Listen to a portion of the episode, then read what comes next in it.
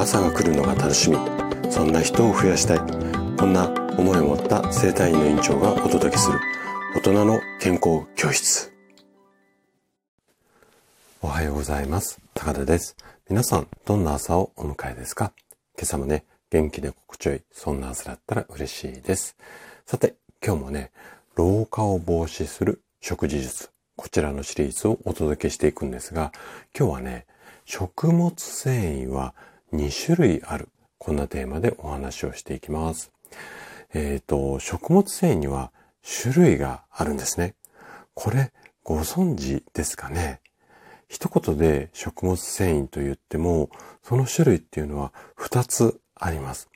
今日はね、そんな食物繊維の種類についてね、できるだけこう分かりやすくお話をしていきます。ぜひね、最後まで楽しんで聞いていただけると嬉しいです。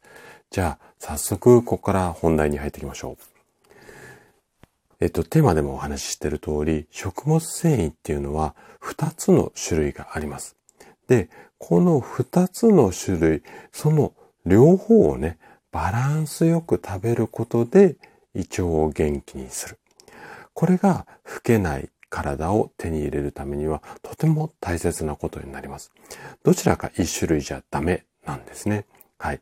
で、腸内環境を改善するために欠かせないのが第6の栄養素とも言われている食物繊維なんです。で、食物繊維の働きってもうね、本当にね、いろいろあの素晴らしい働きがあります。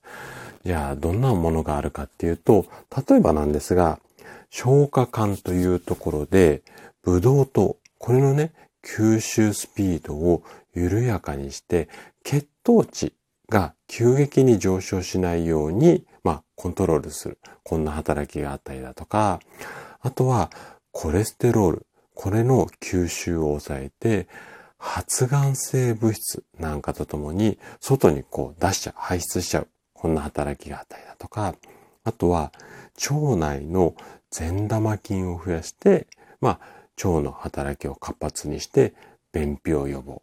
うん、こんな働きがあったりとか。他にもね、いろいろあるんですけども、特にね、3番目の、うん、腸内環境にいいよっていうところは結構皆さん、あの、イメージする方多いんですが、例えば、コレステロールの吸収を抑えたりだとか、癌を発生するようなものを予防したりだとか、予防っていうかね、外に、体の外に排出したりだとか、あとはね、血糖値の上昇を抑えるなんていう働き。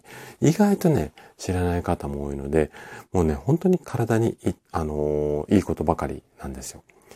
で、今日のテーマであるその種類についてなんですが、えっ、ー、とね、2種類あって、水溶性と不溶性。こういった2種類があります。で、じゃあ水溶性ってどうなの？と、不溶性ってどうなのっていうのは、ちょっと今日深掘りはしないんですけどもね、時間の関係上。あの、まず種類が2つあって、で、この種類バランスよくって言ったんですけども、両方とも均等ではなくって、水溶性が1に対して不溶性が2。こんな、あの、バランスっていうのが一番理想というふうにされています。じゃあ、具体的にはどんなもの食べればいいの？とか、どういうふうにしていけばいいの？っていうのは、ちょっとね、また改めてお話しするんですが、今日は種類があって、で、水に溶けやすい方よりも溶けづらい不溶性の方が、ちょっと多めの方が体にとってはバランスいい。特に体にとってっていうよりも、老けない体を手に入れるためには、この1対2が大切だよ。こんなところをね、ちょっとまず覚えていただいて、で、この後ね、食物繊維のこともあれこれお話をしていきますので、まずはね、このバランスっていうところがベースになるんだよ。まあ、このあたりをね、ちょっと今日はね、あの、頭の中に入れていただけたら嬉しいです。はい。ということで、今日も最後まで聞いていただきありがとうございました。番組の感想などで、ね、お気軽にコメントいただけると嬉しいです。それでは明日の朝7時にまたお会いしましょう。今日も素敵な一日をお過ごしください。